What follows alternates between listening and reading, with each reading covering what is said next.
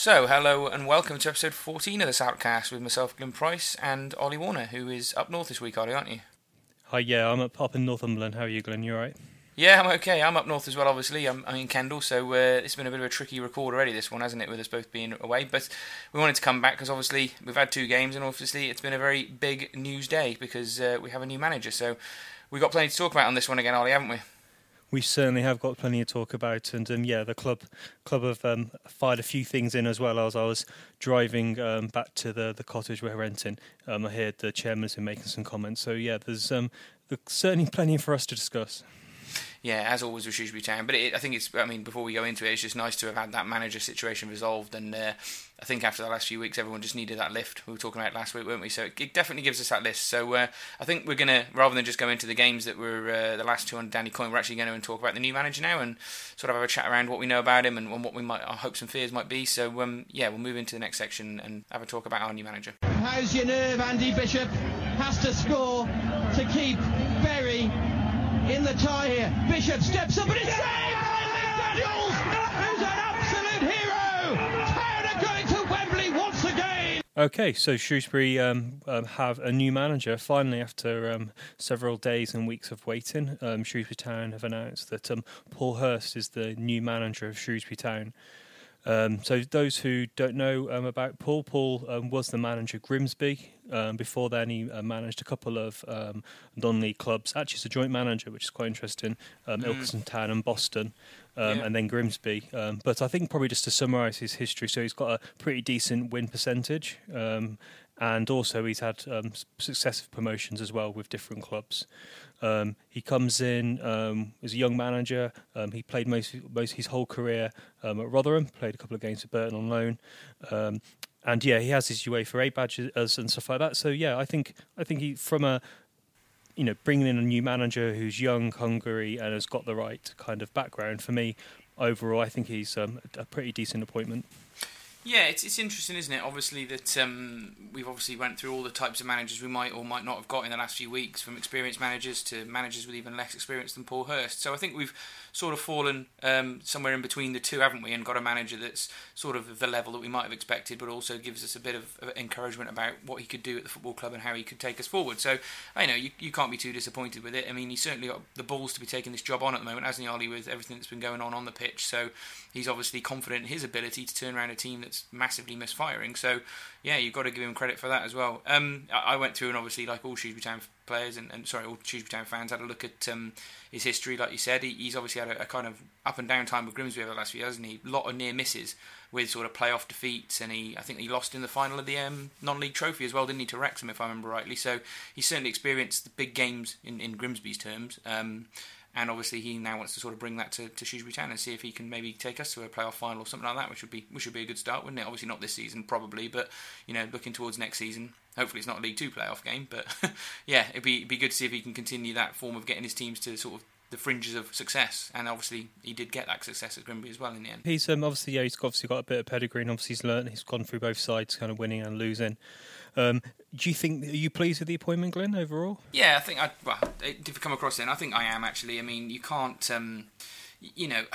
We, we obviously name managers we would have wanted to get the job who were different to Paul Hurst. And let's be honest, the last two weeks we've talked about this in the podcast. Neither me or you even mentioned Paul Hurst, did we? He obviously came into no. the frame towards the end of last week, so it's not someone we're obviously expecting and had done that much research into at the point in time. But the more I read about him, the more encouraged I am. And obviously, we've obviously had an interview um, with him today, which was quite interesting. And I know you've not had a chance to um, have a look at it yet, Ollie, but he said some very interesting things. You know, he said he was attracted to the ground, which is what all new managers say when they come to Shrewsbury, don't they? Because we've got a lovely ground. Um, yep. But yeah, he was. He remembers coming here when we played them in the cup, um, and also the the prospect of League One football is what's brought him here.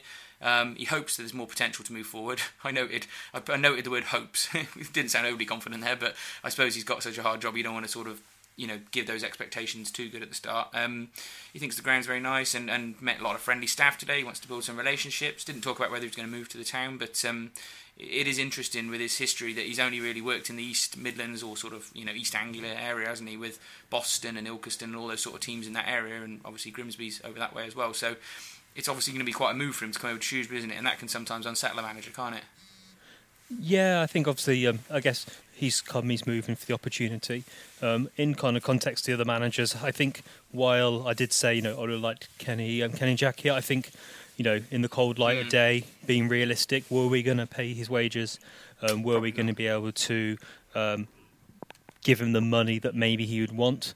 Um, but I think this is probably the, the better choice. You know, go for someone who's hungry, got potential, um, and while this not to put Shrewsbury down, but wouldn't it be great to say, you know, to have a manager that goes on and does something great? So yeah, Yeah. that's kind of my that's my kind of my view on this. But uh, you Yeah. said that um, you um, you watched the interview. So what can you kind of share? Like, what else was anything else? Is a, what's what's Yeah, the kind so highlight w- for you? Yeah, I was just going through some of those then. Then, so that was obviously some of the bits of his interview that he'd said. But he, he went on to say that um, he hadn't really spent that much time looking at the squad yet. Um, Yeah. And he'd obviously viewed the game from the weekend. So, having watched that game at the weekend against Northampton, I'm surprised he did sign for us. But um, yeah, he's obviously looked at this and that. But it, it was all more more a case of saying his, his first aim is to stay in the league, which is obviously uh, quite an encouraging thing to hear. That his, his aim this season is to keep us up. Obviously, he wouldn't come into a football club and say anything different, but it was very much the stated aim to keep us up. Um, and there wasn't too much chat about the future. Obviously, we've got a massive task ahead of us to even think about being solid in League League One, haven't we? So um, it's obviously a job he's been brought in to do, and, and unfortunately for him, in some respects, he might have more long term plans. He's definitely going to be judged on that in the first instance. So. Be interested to see how that goes. Um, he also said time will tell if the players he inherits are good enough, which I which I was quite impressed with actually. You know, he wasn't just coming in and saying, "I know I've got League One ready players" and all the sort of sound bites we might have heard off Mellon. He was saying, quite it was quite interesting in the interview. He was obviously going to be quite. I don't know if this is a fair thing to say. I think you might be the sort of player that doesn't take rubbish off any of the players, and particularly having viewed the video and probably known about what's been going on, he's not going to accept that sort of thing. And then he went on to say about how he wants the fans to get back behind the players, and he wants the fans to do that on the understanding that if they don't perform, he'll be the one to sort the players out. So I think that's you know positive for us to hear that someone's going to come in and maybe maybe going to shake them up a bit because they certainly need it, don't they? Um, also talks about recruitment being key. Um, we don't know about what's going to be going on. Obviously, we lost the recruitment analyst, analyst in the week, didn't we? He went to Tranmere with Micky Mellon, so yeah, he did. Yeah. we don't have anyone in that role at the moment. So he's possibly going to be bringing his own man in there, or maybe not. Maybe he runs it in a different way, but we'll, we'll find out, won't we? Um, And in terms of his style of play, Ollie, which you'll probably be more interested in, his, his words he used were he wants to play forward-thinking football with a good tempo. So opposite of Micky Mellon. um, But then Micky Mellon said he did try to play that kind of football as well. yeah, but but also to be fair to Paul Hurst, because you can come in and say all these sort of things, he had to cover it off, and he said, you know, his his ideal way of playing might have to take a back seat for the moment because of the situation we're in, and you know because of the players he inherits. So. Again, that's fair enough. But yeah, message for the fans was get behind the players and, and pull together and, and let's try and get out of this. So my my under my undertones of it was very considered. Um, he, he put the players on a warning, which was great. I think um, talked about hard work being very important. So um, obviously, I'll- go on to talk about Louis Dodds and his lack of hard work later on, but um, he might be on a on a, a shoe in. Um, and the last thing he talked about, which I thought was quite interesting, it was it, maybe it got a bit mi- mixed in the fact it was his first interview, but he talked about social media a little bit, and it was unclear Oh. whether he was talking about fans and what they put on social media, or he was talking about the fact fans are always going to do that, but he doesn't want the players getting involved in it. So there was a, there was a sort of tant sort of discussion about how we might you know restrict some of the players on social media. So yeah, That's interesting. I wouldn't with- say any of our players at the moment are really on social media at the moment. no, we've we've gone past the days of John John Taylor and um, Marvin Morgan, haven't we? Where all they did was stay on uh, social media and Twitter, for- for example. So, but obviously he's got a, a viewpoint on that, and maybe it's something that he's had to deal with at Grimsby or one of his other clubs in the past. Or So- maybe something that the um, the powers that be have spoken to him about, or something. Well, yeah, we'll come to that later on. But um, yeah, so who, who knows? All in all, I was I was quite impressed as his first interviews go, and, and you know, let's let's try and get away from the negativity ourselves on, on, on everything. Let's try and look to the future. Obviously, we're going to have to cover some of the bad stuff that's gone on in the last week or so, but. Um, yeah, let's let's get behind him really and hope hope for the best. What, what, you know, you've kind of said you're happy with it, aren't you? I, I- the other thing I noticed, Ollie, which was quite interesting. Well, the first thing was he's younger. He's he's older than us, so that's okay. After my worries about getting a younger manager, he's like in his he's 42, I think, so that's all right. But the other thing was Yeah, yeah. he's actually got a degree from Staffordshire University in um, professional sports writing and journalism. So that'll make uh, the interview process and, and post match and pre match with all the local press uh, quite interesting, won't it? Because he he'll obviously know more, maybe more know more about that sort of thing than they do in some respects. Because uh, he'll probably done a million post match interviews already. So it's quite interesting that he's going to have that that kind of yeah that knowledge of journalism as well, which you might not get normally with managers. So that'll be interesting to see how the post match interviews go. Yeah, it will be interesting, and I guess it also hopefully will mean he's less likely to um, drop drop a make a mistake or say something he necessarily didn't mean to. Though, though I have heard a let's let's be positive. I've heard a few negative things about Grims from Grimsby fans on the internet and stuff moaning about him, but um, I think you could probably find that about virtually every manager. Probably there's probably some um, Shooter Town fans who were complaining about Micky Mellon when we were in League Two. Yeah, um, so there's always going to be some negative comments, but no, I think he's a, a good one. Um, he seems well educated. He's obviously got the right badges. He's played at this level. Hopefully, he should have the right contacts in the in the league. And um, yeah, and I think kind of what you um, you were saying is let's get behind him. I think that's the most important thing now. So I know there was quite a few. We'll go on to what happened on the weekend, but I think the most important thing really is now is that as a as a bunch of fans, um, we get behind the manager, get behind the players, um, and let's get ourselves out of this quagmire. Mm, def- definitely. I mean, we're not going to get out of trouble continuing negativity. And this is coming from me, someone who everyone, a lot of people do often criticise being too negative. And I, I don't want to be going to the match every week being negative, but for me, it's going to be difficult if the you know you've got to give him. It's like the start of the season. You've got to give him ten games to see what he can do in the same way that we gave Micky Mellon ten games at the start of the season, and and see things. But even then, you know, we know these players now. We're starting to remember. We're starting to see you know the veil has fallen with some of these players that are not League One ready, and we're starting to understand that maybe these are the sort of players that he might be wanting to move on. Even if they joined in the summer, then they might not be necessarily be good enough. So it's it's going to be hard to not. it's going to be hard not to be critical of some of the players because of what I've seen in the last two weeks. But you've got to just try and put that to back in mind and really just focus on the fact that this is a fresh start and uh, uh, none of us want to get relegated. None of us do. Well, I we guess really, yeah. Yeah, well, I guess, I guess for, I guess that's the kind of the what we wanted with a new manager, wasn't it? It was a fresh slate, clean, yeah. um, clean, clean, clean the, um, everything out. Um, obviously, all the play- fans should get behind the manager now. Um, the players are going to be tested, and um, we have a different voice, um, maybe different tactics, different setups, different training. Mm. so yeah, and and this is their opportunity now. You know, if they want to, I'm sure they've heard that some people are questioning whether they're good enough. This is their opportunity now to go out there and show um, all the fans and everyone because it's not just about you know look at some of the players. Look at um, Grandison. Where's Grandison now? You know, yeah, you can go you can go from playing in League One to nothing.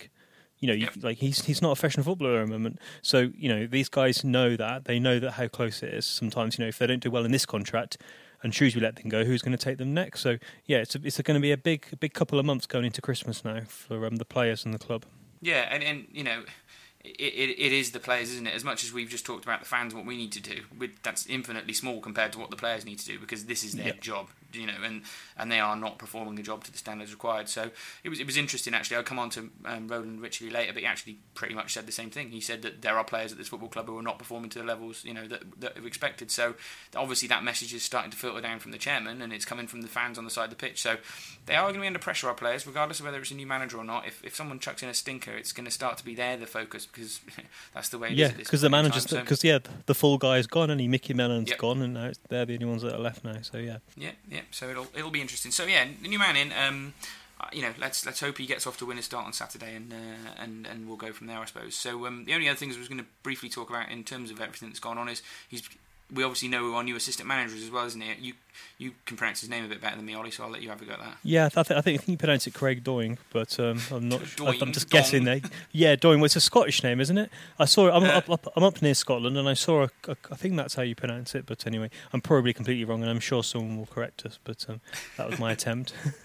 yeah, no, good effort to be fair. So yeah, he's um, I think he's a Scottish, he's a Scottish player, isn't he? And he's he's got quite a bit of experience, but he's been sort of Paul Hurst's right hand man now for I think it's three or four seasons, something like that. Um, so they've obviously got quite a good working relationship together. And I think that um, another thing we ought to talk about about Paul Hurst is looking towards January is, and I briefly mentioned it, is recruitment. And he seems to have had quite a good record at Grimsby about bringing in sort of unknown players and, and sort of bringing them on and, and doing a reasonable job with them. And obviously, I think some people don't know about that Omar Bogle that plays for them at Grimsby. If you can go back and steal him and bring him into the Football League, oh well, he's in the Football League now, but um, if you maybe go and bring him up a level, that might be quite a good one. But I'm sure he's got lots of players, maybe at Grimsby, that he trusts. You know, Micky Mellon did it with all the players he used to manage at Barnsley and that sort of thing. So we might we might find by dipping into the teams that um, that Paul's managed and the, and the sort of players he's worked with, we might already be able to identify a couple of players that we might already see in January come the transfer window. Yeah, and probably, and also, you know, um, as used to hear from other managers of the past, that you know they also know the players. There's probably players that he would have loved to have found for Grimsby, couldn't, but now he thinks yeah, he probably get them for Shrewsbury. So, but um, no, it's going to be, it's going to, yeah, it's going to be an exciting, um, exciting few months ahead. Mm, and then obviously the last thing on this is obviously Danny Coyne he's going to go down as the worst Shrewsbury Town manager of all time. Four games, four losses. Which is a bit harsh, but um, it is very considering, harsh. Yeah. considering what he's left with. But uh, you know, I do hope uh, to have a word for him. You know, in that situation, he, he, he put his you know credibility and his, his reputation on the line and tried to take on an absolute stinker of a job and did his best. Fell short. You know, I I, I, I can't say that he was some. You know, he, he, he stood up to be counted, didn't he? Let's just say it like that. I don't Yeah. think that he, he is a League One manager. And, He, and maybe, he handled you know, himself well, didn't he? With the He um, did, yeah. He certainly did. So hopefully we retain his services as a goalkeeper coach. Um, one thing I have noticed is that um, Tranmere have already got a goalkeeper coach, so he's obviously not going to be going to Tranmere. So um, I'm joining Micky Mellon and Mike Jackson and the others that have moved over there. So I hope he stays around and, uh, and you know, fair play to him. We'll just pass on the, the thanks of the fans, I suppose, on behalf of the podcast if he ever listens or anyone from the club listens to say, fair enough, hard job, you had a go, you, you tried your best, and um, you know that's appreciated, I suppose, at this stage of the game. Yeah. Cool. All right. Anything Okay. else you want to say about changes and managers, Ollie? Because No, I think, I think, yeah, I think we covered it well. It'd be nice yeah, if everyone shares their opinion on um, Twitter and send this message through. But um, yeah, no, I think yeah, let's discuss the games. I, I couldn't go to either games because of work and also then travelling um, for this half term. So yeah, it'd be interesting to get your thoughts on the last few games, Glenn. Yeah, I, I say just before we move on to the games, I would say that that, you know what we've reflected there. I think maybe is the, the view of the general fan base from the sort of instant reaction you get on social media that people are not too disappointed. I haven't seen too many people losing their absolute marbles over Paul Hurst being our new manager, so that's got to be seen as a good sign, hasn't it? So yeah, we'll, we'll Yeah, move on now to some more negative stuff, which is covering the last two home games where we basically just threw six points away. So um, just for, for everyone to make sure we keep on top of these games, we'll, we'll move on to that now. Good turn by Ryan Woods. Chance to get the ball across as well. It's into the centre and headed in from close range by Tom Bradshaw.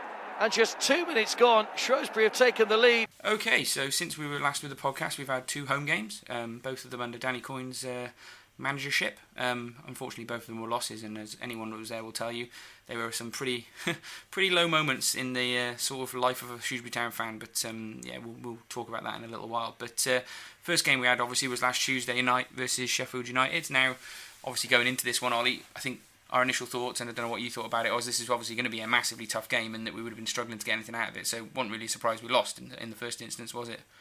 Yeah, I was um, listening to this one um, on the radio uh, on Shrews Player, and I was yeah just waiting, waiting us to concede, and obviously it didn't happen straight away. But um, it's not too surprising. Obviously, Sheffield United have been a bit of a sleeping giants in this league last few years, and it, Yeah. um, I had a, f- a friend of mine when I was at Cadbury's who was um, from Sheffield, uh, an older guy, and he was basically just like so distraught. You know, every year he was like, "Oh yeah, I think we're going to do well this year," and then I'd see him like you know November, December time, and be like, "Yeah, ain't happening again."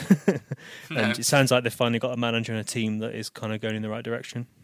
Yeah, they look they look good to be fair. I mean, it, you know, we've lost to teams who we've think we've thought recently. I think you said about Walsall, didn't you, about how they didn't look that good, but we still lost them. Whereas Sheffield United looked good the whole game. To be honest with you, other than you know, we're going to the game now. We, we started reasonably well for once actually, and um, Yeah. obviously we did concede the first goal as usual. But for the first 15 minutes, we, we battled and competed quite well. Um, we had to rely on Leutwiler to make one really good save, and obviously we got two bookings within the first 15 minutes, which is pretty much Yeah. standard for Shrewsbury at the moment. Yeah, uh, that that was pretty frustrating. Um, I did, yeah, I was I saw that and I was just like, but it sounded like a little bit like the referee was kind of a bit of an overreaction. Um, um, Shropshire Radio were making out that oh, this guy's obviously looked at the obviously spoken to his mate or looked at the um, disciplinary table and kind of just gone, okay, I'm going to try and control this this this this this dirty team, which we're we're not dirty, we're just a bit foolish, but. That's exactly what we said last week, Ollie, and I think it proved itself to be right. Although, to be fair, I think the ref was one of those sort of refs that like to be the centre of attention, Ollie. You know, the ones that sort Uh, of. yeah. Yeah, it was a little bit like that, to be honest with you. But, um, you know, he made some mistakes, but he was making mistakes for both sets of fans because there was one point during the first half where both sets of fans were chanting, You don't know what you're doing, which is never a I good sign for a that. referee. Yeah, I heard that on the radio. Yeah, so so that was it. But to be fair to um, Riley and Deegan, they were both fairly booked. There was there was no it wasn't unfair or harsh. They they were both pretty bad tackles to be fair. Um, the only one that was unfair was Tony got booked in the first half as well. Took us up to three bookings. That was an unfair booking. I don't there wasn't much in that one. So um, Tony continues his record of getting loads of yellow cards and diving around. But I'm not I'm not going to mention that this week. It's one of my bugbears. Anyway, um, so yeah, they started started reasonable town and. Um, and then after the first 15 minutes, Sheffield United started to really dominate the game.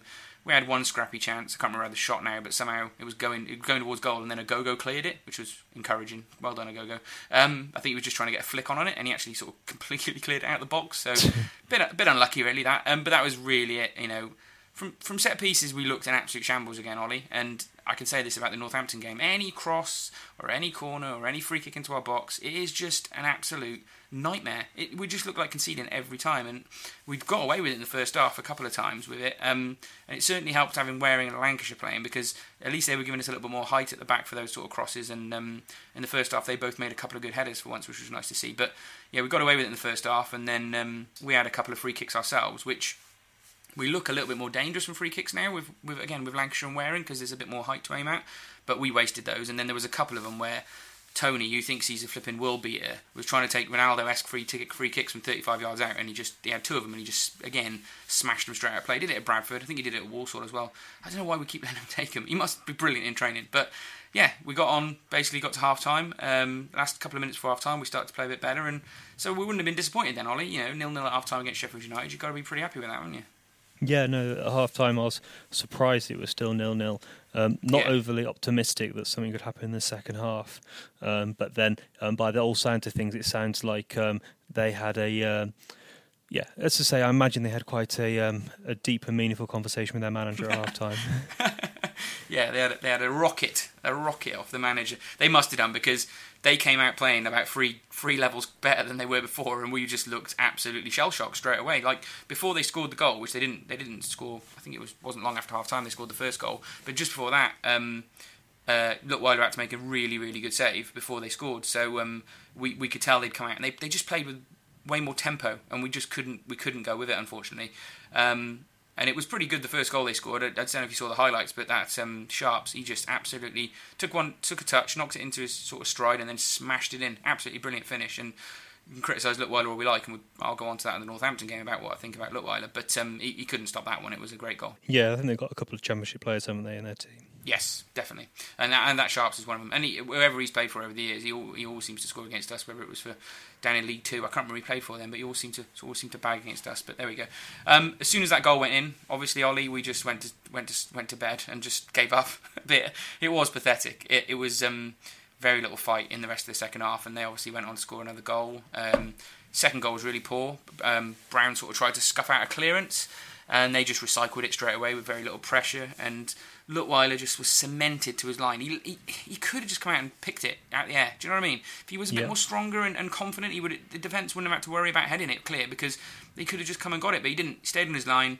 This sort of guy got around the back and, and sort of headed it in off the underside of the bar, and, and that was that. And then that was it. Second goal. That was back back with the booze and the negativity was back then. And we were even, even at two 0 we were never ever going to get back in that game. Um, so yeah, Sheffield continued to dominate Ollie, and then they obviously got the last goal, which was from uh, a corner, um, and again unmarked back post, all from all from a set piece as usual, no pressure on him, um, and he sort of slid it in at the back post. Uh, and then there was even more booze, and then there was even more booze on the final whistle. So we, we left the game saying, me and my friends saying that it was like it was a bigger low in the sort of history of maybe the last ten years because we'd gone bottom of the league then finally, hadn't we? After after Tuesday night, um, you know, we hadn't got a manager. It was taking so long. There was sort of angst among the fans, um, and there was nothing about the chairman at this game. But it was just walking home was about as bad as it really gets as a Shrewsbury Town fan, Ollie. If I'm honest with you, it just felt very hollow. Yeah, and I guess at this point, um, on a on a on a Tuesday night, with the winter coming Mm.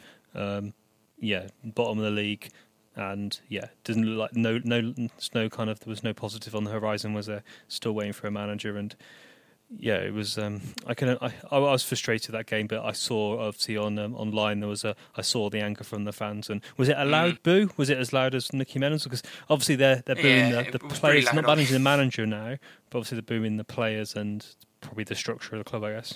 It was it was a bit of everything really, and, and but having said that, the amount of fans Ollie that are leaving before the end of the game now is just got to like epidemic levels. People just when we're down two 0 one 0 whatever it is, people just got no faith we'll get back in games. And and by Yeah. the final whistle, it's like a pre-season crowd. And you know, all right, it might not be so loud the booing sometime, but the the point is the problems are really reflected by the fact that everyone leaves and. Um, also, the fact that hardly anyone's turning up. Well, not hardly anyone, but obviously crowds are down. So the crowds are down, and yeah, where we sit in um, in block seventeen, um, the, the like I sit three rows behind you or something like that. Yeah, Yeah. that to the right of us is just completely utterly empty.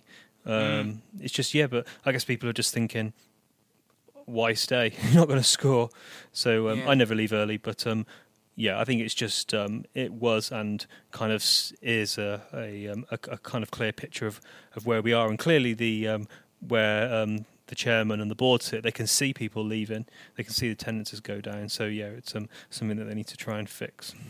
Yeah, and obviously four games under under Coyne hasn't really helped that situation. You know, another four no. losses, if anything, has just completely damaged it. So yeah. that left us at the bottom of the table. But I think you know the thing that frustrated most people when we were walking out again, and, and I seem to be bumping into the same people at the end of the match every time at the moment, and you know, we talked. We, I talked to these guys a few weeks ago, and they were like, "Well, you know, it looks like they're still playing for the manager a little bit, and you could see some fight and some spirit." But the last 20 minutes against Sheffield United was that's why I said it was one of the worst, is because there was no fight and spirit, and it almost looked like they they were just in the same position as the, the fans. They're just so peed off about there not being a manager and there being no chance of things progressing, and, and it just was all encompassing around the whole stadium. So. Um, yeah, we didn't think it could get any worse than that on Tuesday night, and little did we know what was going to happen on the Saturday. But we'll come to that in a minute. I mean, I will just go through my top three players yep. for the game as we usually do. Um, I'll be honest with you, I gave it to people who just probably the people that tried the, the hardest or made the biggest impact. I gave it to number one to Waring again. I just I think he does give us a focal point, like we've talked about before. He, the ball does stick with him, and he tries to bring players into into the game. So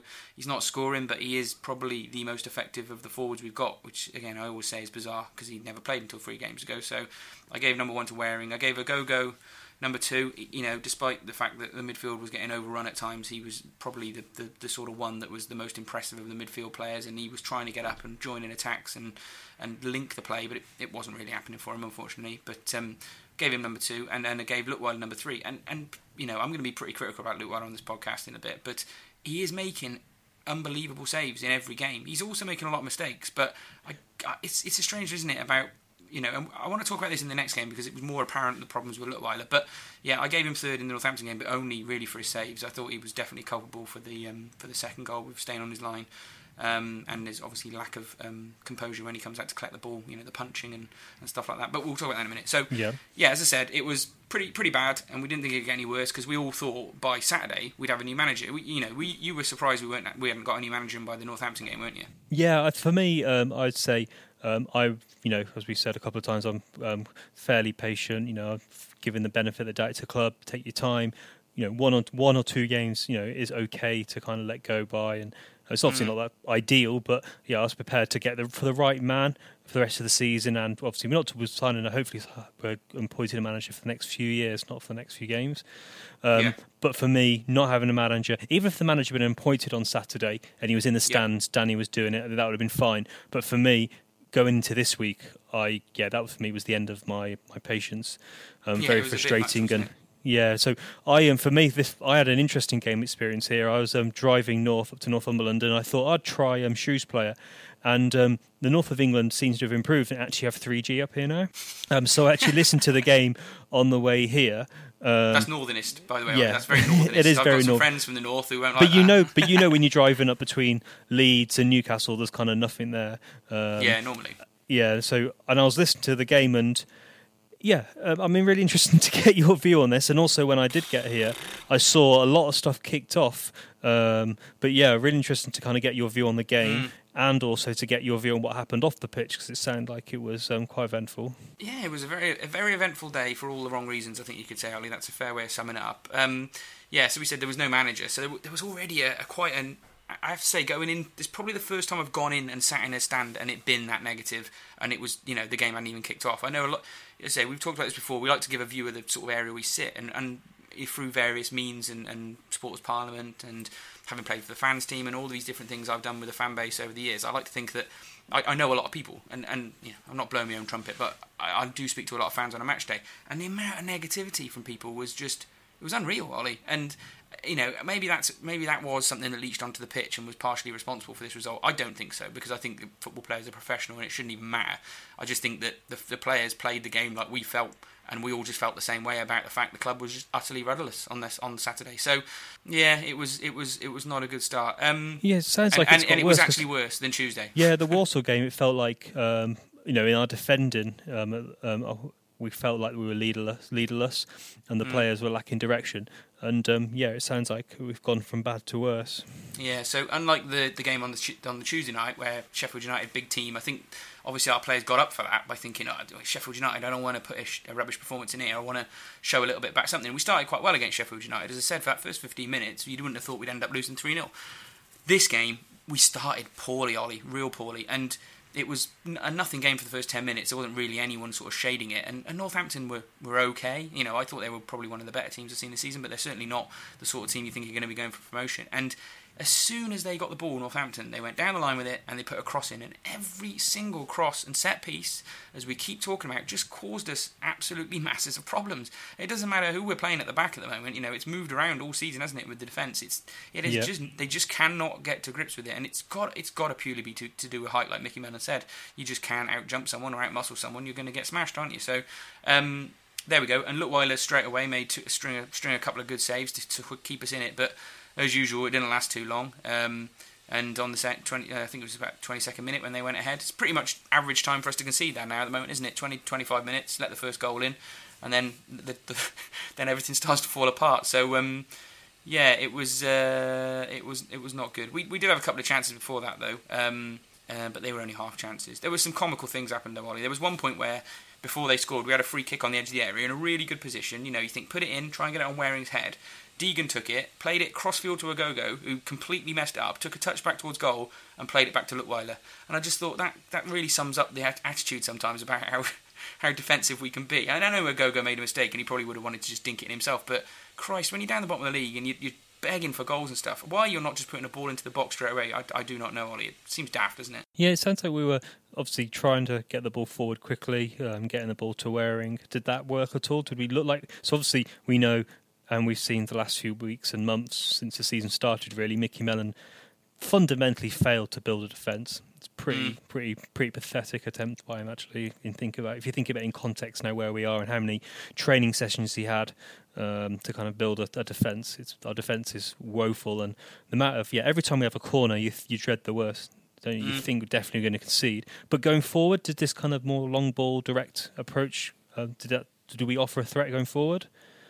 I, I don't even know if it was really that direct, to be honest with you. I think a lot of it was scrappy defending and just kicking it long for the sake of getting out of the box. But um, Okay. no, we didn't really offer all that much going forward, to be honest with you. And when we did get forward, we, we didn't create all that many chances in, in the first place. Um, so, uh, you know, Waring was reasonable again in this game, and, and Tony, I know he scored. Tony, I know he scored two penalties, but I thought his overall performance was pretty poor. To be honest with you, I mean, I know he's playing against his old club, and he, and he scored two pressure penalties, and you've got to give the man some credit for that because that's his hometown club. That must have been a difficult job, but in his general all-round game was was not very good going forward, and he, he played the whole game, didn't get subbed off. So he's another one of those ones that's just really, really underperforming at the moment. But um, I, I wasn't I wasn't impressed about us going forward at all, Ollie. And, and if, I'm honest with you, we were just deep and quite defensive as usual, so there wasn't really all that much going on. But um, they you know they tried occasionally, but it, it was basically like that up until the first decent cross came in from a set piece as usual, uh, and it was one 0 header in the box, free header. It's getting a bit boring saying the same thing, isn't it, Ollie? I want them, Yeah. to, I want them to concede some kind of different goal and make it a bit more interesting, you know. But there we go. Um, and the fans were already instantly quite angry about it, and that, and it, but it didn't manifest itself at that point going one 0 down as a real loud anger. It, it manifested itself as sort of a sort of sinking feeling of resignation is how I would describe it. Of that we were just going to lose. No one had any faith we'd be getting back into it, and we'd only gone one 0 down. Um, and then obviously Northampton took advantage of that. As soon as they went one 0 up, they they got back. They were pretty much on top of the game from then on, and it wasn't that much later, longer after at 31 minutes, so less than 10 minutes. Another cross into the box. This time, Leutwiler, he just stayed in his line and, and did the most ridiculous sort of jump up in the air, but he was nowhere near the ball, and the guy just snuck in around the back post and, and tapped it in. And uh, again, had he just stepped 10 yards, you know, not even that, three steps off his line and jumped high, he would have just caught the ball. I, I can't get my head around it at the moment. He's just retreating further and further back into the back of his net.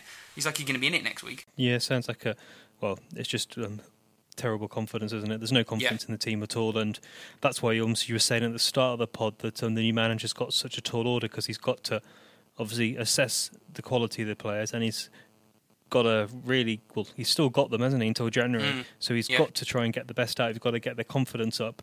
Um, he's got a lot of work to do because not only it's not like we can say we're scoring goals either. He's got No. he's got to work on every single element of a football side. So we haven't scored a goal from open play So we didn't score in goal from open play against Northampton. We didn't score one against Sheffield United. We didn't score one at Walsall. We didn't score one at Bradford. So when, when was the last time we scored a goal from open play? Four games yeah, ago? I, remember. Remember us talking in a, in a recent pod saying it was nice and refreshing to score from open play because yeah, we scored like yeah, because Walsall was quite a few from corners and stuff. But yeah, it's um. yeah, hope Paul Hurst ain't listening to this because Yeah. yeah, he's he's Sorry, got mate. well. I'm sure he'll I'm sure he'll um he's probably at home with a stack of DVDs, um going through them, going through a bit of a sweat, and his wife saying, you're all right?" and goes, "These lads are terrible." but um, he's not. Yeah, he's not going to watch much Netflix over the next few weeks, is he? With all the DVDs No. he's going to catch up on. It's like it'd be like the ultimate horror show football, you know, comp- compilation, like an Hopefully old someone, Danny um, Danny, um, Danny Baker DVD from the like nineties. Yeah, hopefully the um, the guy that has whoever does the analysis, hopefully has maybe cut it down for him, so it won't take too long. But um, yeah, um, he's got um, yeah, it's going to be interesting to see what he does. But um, Hmm. yeah, it's um, we're not in a good shape. So then, obviously, um, so what? Yeah, what else was the highlights in this game? In Glen? Well, so that this is probably the more interesting thing about it. You know, Town losing is not really a shock, but when we went two 0 down, um, for the first time ever as a Shrewsbury Town fan, like I've, I've been going since 92, 90, 93, not for long after Roland Wycherley took over. There was loud, sustained chanting of Roland time to go and Roland sort it out, and it was Roland time to go, and it was clear. You know, there was videos of it and stuff like that. Yeah. Um, and you know, as and and every, and a lot of people joined in with it, and it was quite interesting that suddenly that that and you know whether that's a reflection, and we'll come, we're going to have a section on this podcast about the chairman at the end, so we'll probably leave a little bit of this till later, but um, Yep. whether that's about the situation we're in without a manager or a sign of other issues at the football club, I don't know, but it was very clear. And Yeah. the worse the game got, the worse the chanting kind of got as well. So um, that was chanted for a bit, and then the, the only thing that stopped that and broke that up a little bit was that Tony sort of dived into the box on uh, 36 minutes, and he didn't dive for once. Ollie, he actually didn't dive. He actually got fouled, and that was a that was a fair old penalty. It was a, it was a stonewall penalty really. So um, referee gave it us. Actually, interesting was referee was Trevor Kettle, and he's normally terrible against us, isn't he? But he actually was pretty Yeah. good, the referee. Um, so he gave us penalty, and then yeah, let's give Tony some credit. He was in front of the Northampton fans. They were giving him loads of abuse, which I thought was a bit interesting, considering they sold him for a load of money. Um, and yeah, he did well, stepped up, good goal, good pen. He couldn't, keeper couldn't save it. I think it's How did he second one was a bit celebrate? Um, he, don't- he sort of looked over at um, Danny Coyne and looked like he was saluting him, but he might have just been putting his hand above his eyes. To, s- well, there's no sun, so he can't be doing that. But yeah, he sort of saluted over in that direction. He didn't look at the Northampton fans, which is a bit Yeah. weird. Um, and the second goal, but if you can ask me about his celebration later, he didn't celebrate because the final whistle blew and everyone just trudged off, Okay. pissed off. So there we go. Um, so yeah, and then that was it. Half time, they had a couple more chances. Um, the other thing that happened around that point is we started looking up towards the tr- the, the sort of um, the director's box where where Roland was sitting. So obviously he'd been taking this abuse off the fans, if you will, and it looked to me. Um, I let's let's say this now. I can't say this is a fact or not, but there was definitely something going up in the director's box between whether I think it was between their directors and Roland. There was a lot of finger pointing and some histrionics going up there, and, and you know we'll never probably get the story about what happened there. So that kind of distracted everyone for a bit, and then got to half time. Um, they got booed off, uh, and then Chic Bates came on at half time to do the half time draw, and uh, someone asked him the question of, "Do you want the Shrewsbury Town job?" To which he said, "I wouldn't really mind it." so that got a good laugh out of the fans. It was about as happy as we got on Saturday. So. Um, yeah, there we go. So that was half time, Ollie, and uh, I bet you bet you were sort of listening to it on the radio with your head in your hands while you were driving up the motorway. Yeah, I turned it off. I turned off Shropshire Radio before I heard some crap '90s music, um, and then yeah, then came back um, um, into the into the second. Well, I, yeah, just turned it back into the second half, and Mm. yeah, it didn't get any better, did it? No, talking to Radio Shropshire, just well before we go into the second half, I didn't know Adam Green was leaving Radio Shropshire. Apparently, next Saturday is his last game, um, his last sort of Saturday where he's doing the sports show, which is quite Oh, interesting. Because he was take- because he was doing the commentary. Because um, Yes. um, Mark Elliott was at um, the Telford game, and um, yeah, um, Adam Green was doing the um, the Shrewsbury game, and he was pretty good to be fair. Yeah, I, I, I have to say, and I'll say he might, he might. There's not. I've always enjoyed Adam Green's work. I think he's, you know, he, he probably doesn't want to play music on the sports show. I think it's always a sort of Shropshire Radio mandated thing. But he's always seemed very reasonable. He's never been afraid to read out sort of negative comments he get on a Saturday Yeah. about the manager or the players, and and been a safe pair of hands for that radio show really compared to some of the people you know I've heard on local radio who could be doing it. So it's going to be an interesting time. A new manager and a new sort of presenter on the sports show, which is which is important to people because not everyone can make every game, and, and you know a lot of Yep. us don't make away games, and so Radio Shropshire and Stu Dunn's excellent commentary is your way into the match, isn't it? So It is. yeah, yeah. it'll be, be interesting to see how that goes really, and, and who takes over because I've not seen anything announced. But you know, Yeah. that's an aside. Um, I just reading my notes of the game here. I wanted to put special praise for McGivern because he was absolutely awful, and and I don't think for the entirety of the game he won a header. which is scandalous for a centre back. Oh, he, he, did win one header. There was a ball knocked long right near the end when no one was challenging him, and he, he literally headed the ball back to the keeper, and everyone was like, "Yeah, he's won a header. Finally, it's a miracle." He was so bad. Um, it's not After, good. Yeah, well, you obviously know. My, I won't need to repeat my thoughts on him, but um, yeah, it's um, yeah, I don't know. I'm, I'm, glad we got a new manager, Glenn, because um, we are feeling like a bit like a broken record here, aren't we? We're yeah, well, about the same things. You can't pretend that the last two games didn't happen, Ollie. In all yeah, fairness, I know. know. As much I as know. it comes across as negative, that you know, there's no one that went to those games will tell you that that was nothing but a low point in the club's you know recent history, and, and for it to happen back to back, and the, all, all, the situations. We, we, don't want to labour the point too much, but it was bad. I, I would also yep. say, Ollie, they we actually went to playing four at the back for, for a lot of the game. I forgot to mention Lancashire got injured. Yeah, was that was that did that, that have a positive um, impact on the game? Well, we let two goals in with them at five at the back, and we let two goals in with four at the back, so it's no worse. So we might as well play four at the back from now on.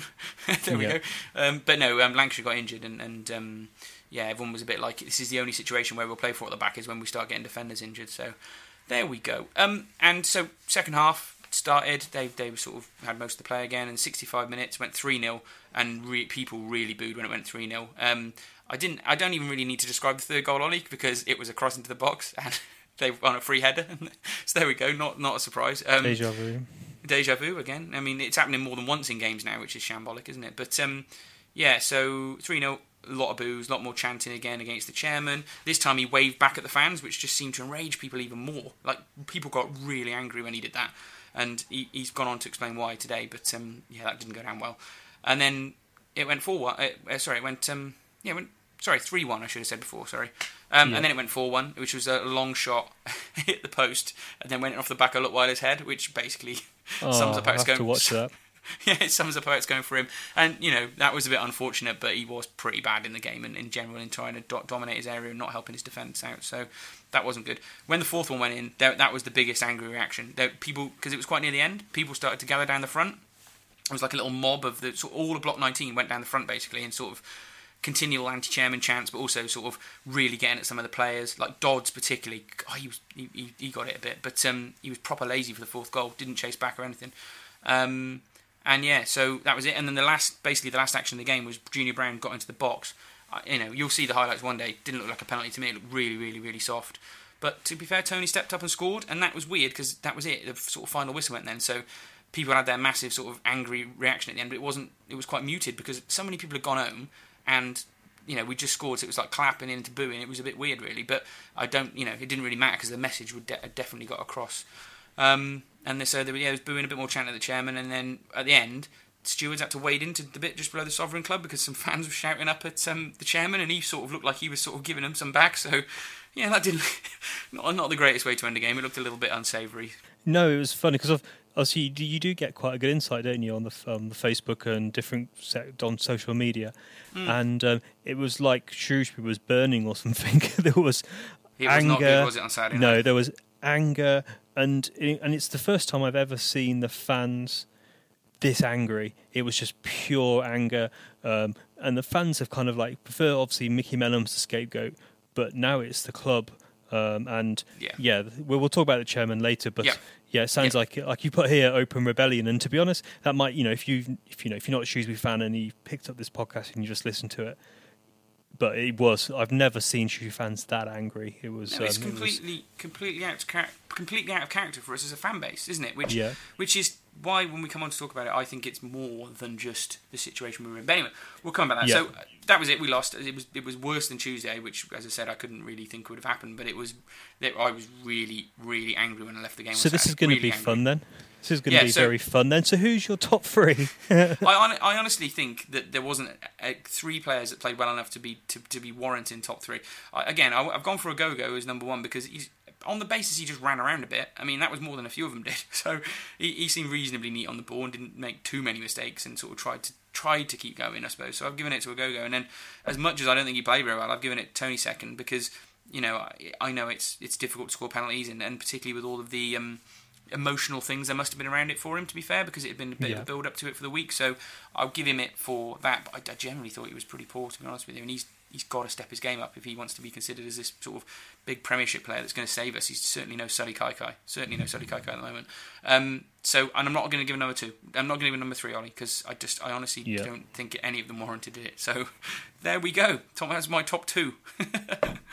Um, that's not good, not good. And then No. yeah, so uh, yeah, do you want to? Should we have a, a, a break now and then move on to the chairman, or do you want to just go straight into it? Yeah, so yeah, so I think that sums up those last two games. And, and let's say this now, Ollie, before we move on. I don't want to have to talk about Shrewsbury Town in those terms again. Do you? No, I want no, you- no. Yeah, it's been I- I hard, hasn't it? We prepare because obviously at the moment, us.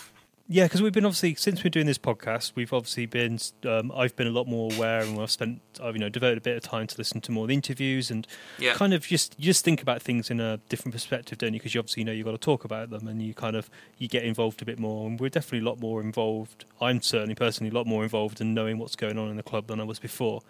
Yep, and yep. um, this, this this now this week has got to be a line in the sand, and we've got to move forward. If not, yeah, these things are. Well, I feel like the, the, signing the new manager will paper over some of the cracks, but the frustration and the anger in the fans ain't going to go. It will go away if we win games, but it's not going to. It's not going to be wiped away clean, is it? It's going to remain even if we're winning Mm. games. No, I agree, Ollie. It's it's um, it. It's like I said, I don't want to talk like this. I, want to I want to be talking about how Leutwiler was, you know, man of the match and, and made saves. I, I, if I we've just gone through both those games there, but you know we've only really mentioned sort of four or five different players. You know, there's a lot of players in this team in in those two games: Brown, Riley, Grimmer. You know, Deegan that we haven't mentioned really, and and none of them are playing well. None of them are playing. You know, Brown and Riley particularly. I, I thought they were pretty good at the start of the season. They were they were you know doing well enough, weren't they? They've gone backwards so fast. They've gone and and I'm gonna I'm gonna say it now. I'm gonna chalk it down now and just leave it at this. That I think let's give them the benefit of the doubt for the moment, right? And say it's confidence. It's the position we're in. It's the struggle that we're doing that is that is negating how good those players are. But I, I can't really give it more than another ten games of them playing this badly before I start to think this is this is absolutely dire. And we've already thought that about a few players. Like McGivern, I'm pretty much thinking he's a bit of a write off, and maybe about a few other players. But let's just let's just hope Paul Hurst gives us something to hang this podcast's positivity around because you can't pretend it isn't you can't pretend it isn't better than it it, it is. And, and I'm, Yeah. I'm not willing to do that because I don't think this podcast is a fair reflection of what's going on really. So let's we've had our positivity when we talked about the new manager and, and I think that's going to be good but um, we'll just go on to this last thing now which would also be a bit of a tricky conversation which is talking about the chairman because there we go it always is. But I think it's also having what happened this week worth talking about it and, and a fairly appropriate time to do it. So we'll move on to that now Ollie. That will take Trevor Challis and Shrewsbury back into the Football League. And he makes it! And scenes of absolute jubilation. So we're not going to have any Salop news this week because obviously there hasn't really been any Salop news other than massive news, and we've obviously covered the manager changes and Danny Coyne going back to his job potentially, and, and the assistant manager coming in. So nothing else has really been happening off the pitch. The lone players are still doing pretty well, from what I can make out. I can't pronounce his name. Ian Whitfield's pointing out to me I can't pronounce Kameen Anderson's name either. So there we go. But he's scoring for fun still at Halesowen, so at least he's having a good season. We all say that, but um, yeah, we need to talk about the chairman Ollie a little bit and and what happened on Saturday. I think because it, it was it was what's the word sort of game changing. You know, a, a watershed moment, if you will, to, to to have that happen to the chairman. Now this is a man, if we go right back to start, who saved the football club. You know, saved us from going bust, put money in to keep us afloat for several years, then masterminded a move to a new ground, which, you know, we've got comments on about whether it is the be all and end all of what we would have wanted, but, you know, he did get us there. He put money in the bank. We, we've got millions of pounds now that we never had before from the land deal. So, none of us as Shoe Town fans will ever take the achievements of Roland Wycherley as a chairman away from him in, in that respect, right? And, and net position as well. Our net position in the league as well is higher. Yeah. So our yep. average position has been higher since we've gone out, come out, since we've got the ground and all that stuff. So yeah, there's definitely from uh, obviously I've, I've never I've been at one supporters parliament meeting where he spoke. Um, he seemed like a, a pretty decent guy from that ten minute conversation we saw with him before we had the before he, he agreed to give us the vote on the on the new badge. yeah But yeah, so obviously, yeah, they're the positives. We, um, he, And- he's, he's put, put, put the club forward, and we're in League One now. And we've got and we're, we're debt free, so we're not Swindon. You know, the Berry were in trouble last week with the tax man, um, mm. so we're not in that. So we're we're proud of the way the club's been run in that sense. However. Um, there are things, you know, it's not a per- the club isn't perfect, is it? You know, the communication no. has often been criticised. Um, he doesn't come out very often and make any kind of statements and stuff, which I think sometimes would probably help just for people yep. to understand what's going on. Um, and I said in the last pod, and I'm, I'm, more than happy to keep repeating that message. I don't think his recruitment of managers has always been the best. No. Um, but yeah, let's hope that um, Paul Hurst um, with Brian Caldwell and James' influence is a good a good choice. Yeah. But I guess we need to talk about this, don't we? Because, yeah, as you were saying in the Northampton game, um, it all kicked off. And if we didn't talk about this now, then we'd be a bit hypocritical because this podcast is all about Shrewsbury and this is something that everyone's talking about. So, as I was saying, I was watching, keep an eye on Facebook um, on the weekend and stuff, and everyone was talking about this. This was the hot topic. No one mentioned the game. People no. forgot about the game. Was, I didn't Correct. see anyone chatting about the game. People were talking about the chairman. Yeah, and, it, and that's why I said it was a watershed moment. And it, we also should talk about it because because of the chanting and the fact that you know of, of the because a lot of people are left by now. So let's say there were maybe two and a half thousand Shrewsbury fans left in the stadium when when it got really loud. You know, I, I would be happy enough to say more than fifty percent, way more than fifty percent, people were chanting it, and a lot of people were chanting it angrily and directly. So where was the with, with was the vitriol. chanting then? So out of so interest, it would start in block 19, which is weird because yeah. he, he, thanked block 19 today in his little message to the fans, which we'll talk okay. about in a minute. But it started in block 19. You know, it wasn't like you know. I, I, think the chairman has a view that there are some people in the fan base who who I would say are working incredibly hard on different projects for the sports department, for example, or other fans that are maybe critical on social media or nothing to do with the sports department, right? And I, I seem to think the chairman might have a misunderstanding that that's where the, the, the chanting started. Like like one of us from the sports parliament that might be someone that's not flavour of the month or someone off Facebook is sitting in block 19 starting it. That's not true. You know, no. block 19 is no one whole, chance. no one else no, chance. No one else can block start 19 a as a whole just in, in sort of just it's just sort of started. It obviously come from one person or two people maybe, but you know it started and it and it gathered momentum and, and a lot of people joined in even as far as box 13 14 15 down the oh, road yeah. some of the south stand that was going to be my question so, to you then so obviously we sit in block 17 obviously 19 and then, then to a lesser extent 18 are quite vocal but you said yeah. that and if, if normally if we're doing well and the meadow does get loud normally it always starts in 19 and then it goes away across doesn't it over the long down the west stand. So you're saying it kind of carried on all the way down. It did, it did, and most most people around me were, were chanting Roland time to go. And it wasn't fans chanting Roland sort it out. There was that chant as well. There was two distinct chants. And the Roland time to go one was the one that was chanted with more vitriol, I think, and, and, and sort of it pure very, very much anger. Now, the question comes from what drives the anger, I guess. And, and we've just talked about the fact that there is a lot to thank the channel for and a lot to be potentially critical about, particularly when looking the, into the future. Now, where, where does that anger come from? Now, I, you can't pretend that the whole situation didn't develop as a result of the fact that fans were just totally knocked off about not having a manager. But it would be misguided and an untrue representation of a lot of fans in the fan base to think that chanting didn't also develop further along the stands because of people's concerns and problems with the man running the football club. Now, as you say, you've looked at social media this week, and I've talked to fans, and there are a variety of things that people aren't particularly complimentary about the chairman about. Some of them you've mentioned. You know, for me, I can't believe, as, as, as a man that's had time to develop a football club with a strong board, with investors from around the town, not necessarily selling the football club. I, I wouldn't even say that I want Roland to go because I want him to sell the football club. No. I just want him to loosen loosen the chains a little bit and allow some of the people that used to work, used to invest with the football club, that are rumoured to have fallen out. I'm not going to say it's a fact because I don't know. But why were people who are from the town, who are wealthy, who are Shrewsbury Town fans, now not involved with Shrewsbury Town Football Club? I'd, I'd like Roland Wycherley to answer that question. Now, he could come back out and say, they're just not interested anymore. They didn't want to know. Fine. I don't. Well, they had different really... views of him or something like. Yeah, they might not agree. Yeah. They might get the, the club into debt or something, and he doesn't want to do but, that. Yeah, because the rumor is that they fell out. You know, and that, that's the rumor that always goes around. But we can't re- be sure about that. But for me, yeah. I, I, do wish that Roland Wycherley would instead of you know, I would like him to talk to the fans more. I would like him to maybe engage more with the sports parliament, right? But that is secondary to the fact I would like him to go out and get other people within our town and build a very strong community club with investors from other businesses. Now, it might be impossible. Who am I to tell? I don't run a football club. I do work in business, though. You know, it's not like me and you are, are two people that are, you know, not got jobs where we understand how business works, and and there are lots of people in our fan base that are like that. So it, that's that's what I want. I, I, don't necessarily want him to walk out the door, and I want I want him to retain his legacy of, of what he brought this football club because we wouldn't have a lot of the stuff we've got now without him. But for me personally, and, and I think for maybe for other people as well, but other people have separate issues to do with communication and other things.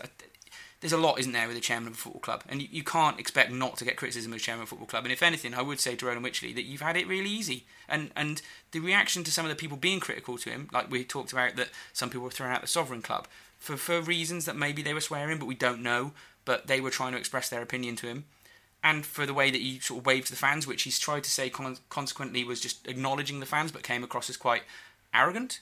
Uh, maybe that's too strong. Um, yeah. And also, he's done an interview today where he could have just said nothing about it. He could have said. So yeah, so I haven't seen this interview, Glyn. Like, so, so what what was said in it then? So it was a generally good interview. Uh, to be fair to Roland Wycherley, when he comes to talk to, to Ian Whitfield or the press or whoever there, he he spoke you know, quite eloquently about the football club, about how he was expecting players to be better, about Paul Hurst and the reasons it's taken so long. I don't necessarily agree with that. He did get, he did say it's only been two days, two weeks, and two, two, two weeks, two days since Mellon went, but it's been longer than that but he tried to make out like that was quick, which no, I'm not sure not, I agree with. So, no. so there's obviously holes to pull apart with anyone's interview for your own agenda if you particularly got one. But yeah. but most of it was well spoken and, and, you know would, would make you be positive about the future. But he couldn't let it go. He had to have a little pop about the fans. And, he, and I think I'm trying to remember the phrase he used now. Um, I'd have to look on Twitter. He said it was um, deserters, was there, or something like that? oh yeah, a, a small group of dissenters which is an interesting phrase considering that there was much more than a small group of dissenters chanting on Saturday.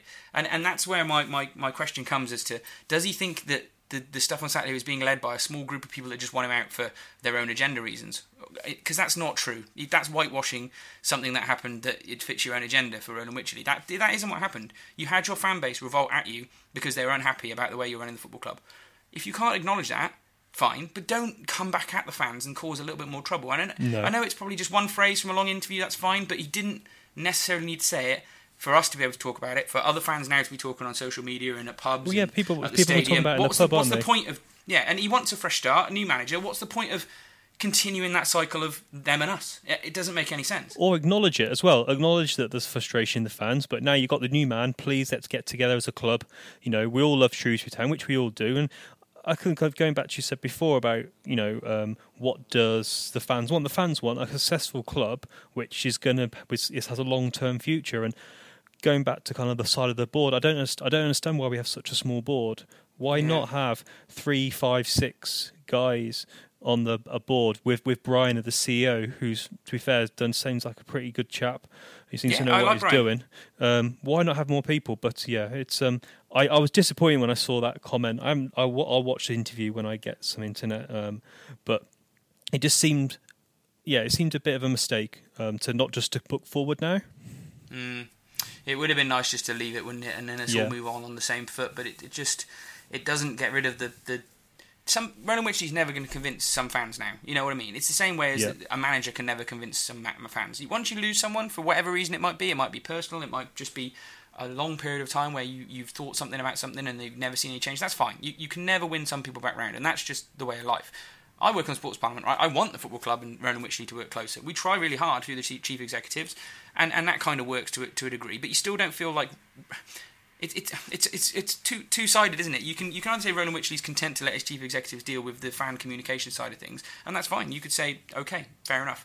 We could also say that it'd be nice to hear a little bit more from him and feel a little bit more appreciated because the sports parliament this summer painted the stadium right for the, for the chairman, and I, I played a big part of that. I really spent a lot of time painting the stadium, and uh, in any other business, if I did a piece of work for free to help someone, I would have expected someone at the very top to maybe have passed on an email of thanks, or come down and say thank you because isn't he's there all the time.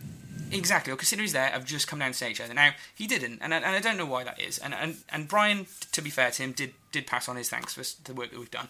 But just little things like that, like not attending the supporters parliament, uh, the supporters end of season awards. Obviously, that's nothing to do with me. The supporters end of awards, the ones run by the Super Blues and um, the Shrews, the other the um, OSC. He didn't go to that. Again, I just it's a misstep why, for me. But as, someone made a really interesting comment on Facebook um, on the weekend, and it was I've always been I'm a, I'm I'm quite critical of a lot of the sports groups because as a fan who's not in those cliques, I don't see anything. I hear what the good work they do. You know, I, Yeah. I see the results of it. So I can't. I'm not slagging them off for that at all. You know, fantastic. no, you know, no, the, I mean- the scoreboard and the walkway and all that kind of stuff is great. But I've never ever seen them try and actively recruit or encourage people to join. But then hmm. also, someone made a fantastic comment, and I was a bit, was a bit actually a bit unfair on these guys. But maybe the reason there is so many supporters groups is because there is the clubs and the club isn't interested in bringing them all together. No, it's not. I, I would say that from and my also there- experience, Ollie, was it's the, not. There was the co- the coaches as well, wasn't there? There was that issue, wasn't there, last year when there was the club Mm. started doing coaches as well. So yeah, it does seem a bit bizarre. I, I, it's very, it's very difficult to talk about this because I Yeah. talk from a, a viewpoint of things I'm involved in, and, and you have to be careful. But Yeah. you know, I, I would not say a bad word in terms of working a- as a relationship with trying to work with Brian, for example, and Matt and Martin and other CEOs we've had. They've tried to do the best under the circumstances, but they always run up against similar problems. And to me, it always seems like that problem comes where there's an idea or a, or a way of doing something or something the fans would really like that Yeah. we find difficult. And I, and uh, you know that became apparent to me with the badge. It was very clear that the fans wanted the badge back, but it was made more difficult than it needed to be by the chairman. Eventually, we got over those hurdles by by jumping through five or six different hoops to to get us through that point. And I just think that if he actively engaged a little bit more, then we might make more progress quicker because he has an active fan base willing to do God knows what to help this football club and the fan base move forward. And and it's not just about the sports of this. I won't talk about that anymore. But I'm just talking about us as a fan base in general. If the fa- if he wants the fans to come in and make it like it was at the Gay Meadow, a more community club, that's fine. If he wants to just have it as the sovereign club and he sits above us all, doesn't engage other than the chief executive, that's fine. But he can't be surprised when you get a reaction like you got on Saturday because if you keep saying it's them and us for ten years, it becomes them and us. And and when that when that gets to a point where people have had enough, you're obviously going to have conflict. So I'm, I wasn't really surprised by what happened on Saturday. And as I say, I, I didn't instigate it. I wasn't a part of it. I, I joined in with the chanting because I th- thought it was important to get a message across. Because I felt like, you know, I want to see change. I want to see this club grow. And I feel like we've stagnated. And, and since 2007, I don't think the stadium's been improved really. Not not in the ways that we want as a fan base. There are things about the ground that could be improved. And unfortunately, because of the fact that this chairman, this, this manager thing's gone on so long, got so, so many people annoyed, it's got people talking about their uh, their grumps and their grinds, and the bad form has got people talking about their grumps, and so it's all it's all just a culmination of these things that have come at once, and unfortunately, it's come right at the football club, and they've they've had to deal with it head on, and, and you know, it's just one comment from the chairman, but it just leaves a little bit of a sour taste. So, Yeah. you know, if, if he ever hears this, I, I appreciate everything he's done, and I would like for him to openly engage with some element of the fan base to talk about what the plan is for the next five years, because I don't want us to be a yo-yo club. It drives fans away more than it brings them back. You know, a good promotion season br- brings back less fans than you lose from having watched two seasons of absolute guff in League One, doesn't it? You know, Yeah, that's does, why the yeah. fans are going down after week after week. So, unless we can have that realistic chat and, and open fan base sort of discussion, um, I can't really see the the wounds being healed. They may well go away for a while, but they're always going to be there now. So Yeah, they yeah, are. it's, Yeah, it's going to be interesting to see how it goes. You know, whether the the sorts of things that happen on Saturday continue to happen if the form stays bad, or you know, people quieten down because we've got a new manager now. What do you think will happen, Ollie? Um, yeah, I think I think obviously a new manager kind of creates a new chapter. Um, I think getting positive results will divert people's attention back onto the football um, and not other Yeah. things around the club. I think if I think just to kind of put into context, obviously we're we are pleased. We do have a good chairman. You know, we've got a chairman that runs the club in a positive way.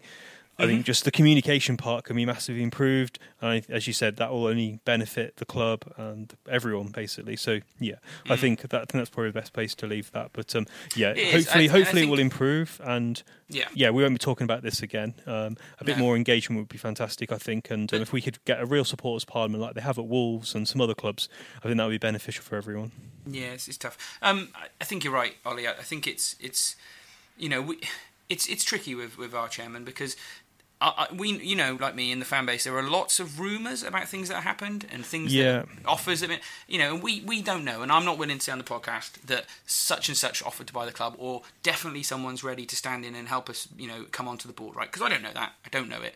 I get told that by people who think they know. They might not know, right? So until something's a firm fact, I don't really think it's fair to say that these things can happen. But I do think it's it's fair to say that, regardless of that, there are rumours out there that don't really help Roland Wycherley, and the lack of communication that you just described about plans, the future, what he would like to do with the board, how he might like to expand it, gives some give a real good detailed interview about what he envisions Shrewsbury Town looking like in 2020.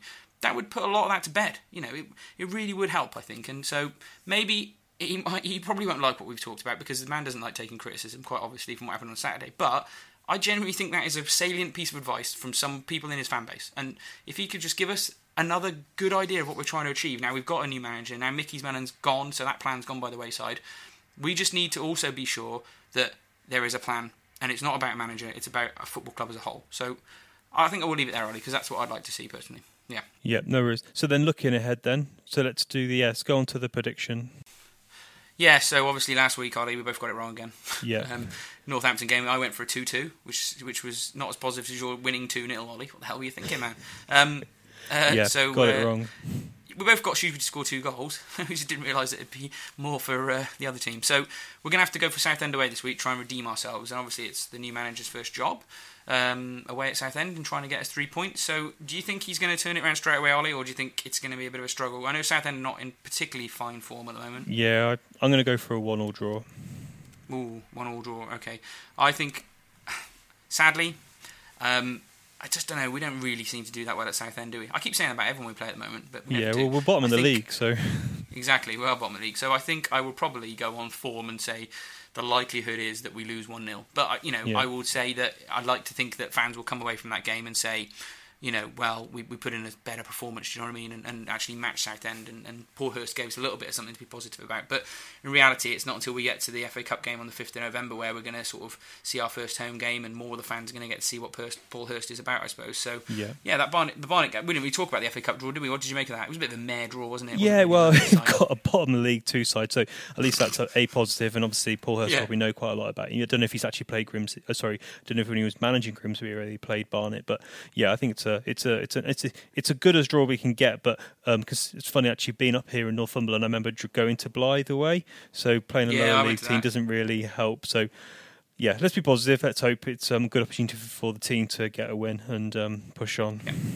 Yeah, it'd be a nice that if we do end up losing at Southend, it'd be a nice game for him to have as his first game and a first win. You know, the FA Yeah. Cup. It might there'll probably be a few more in for that game, and that that really I can really see that being a, a, mo- uh, um, what's the word? Uh, sort of the start of that positivity coming back, and then we've Yeah. obviously got another home game in the league after that if we don't count the FL Trophy. So he gets two home games back to back, which are both winnable. Oxford's a league game, so. Yeah, there's there's something to look forward to in terms of the games, but um, Southend's a tricky first game, isn't it? For a Yeah, it is be tricky No one one. would want that because they go and stay down the night before as well, so it's sort of not the sort of usual thing. So Yeah. there we go, Ollie. So we'll see if we get that right. Um, one thing we did want to say is if anyone's listening and they are going to Southend and you want to help us by providing an update on that game, unfortunately Ollie's still away on holiday and I'm not uh, not available to go to Southend this weekend. So we'll be looking for um, anyone's sort of content or anything like that. So please get in touch this week if you want to sort of be the the Salopcast reporter that was there. Um, and then obviously we'll both be at the Barnet game, I'd imagine, Ollie, and Yep. Um, I'll be at all the games after that. So yeah, it should be should be an interesting run now under Hursty and see how we go. Really. Yeah, I'm looking forward to call him Hursty, Ollie. Hursty, yeah, or um, yeah, I'm, I'm looking forward to. I'm going to catch up on um, all this. What's been going on? Um, the internet where I'm staying is broken, so I'm looking forward to catching up on the interviews and um, Yeah. yeah. be interested to see what this new manager's going to be like. Looking forward to. it. So let's hopefully we can get some wins and. Let's just dream. Wouldn't it be a nice if we can start going to home games expecting us to at least get a win? So that would be nice.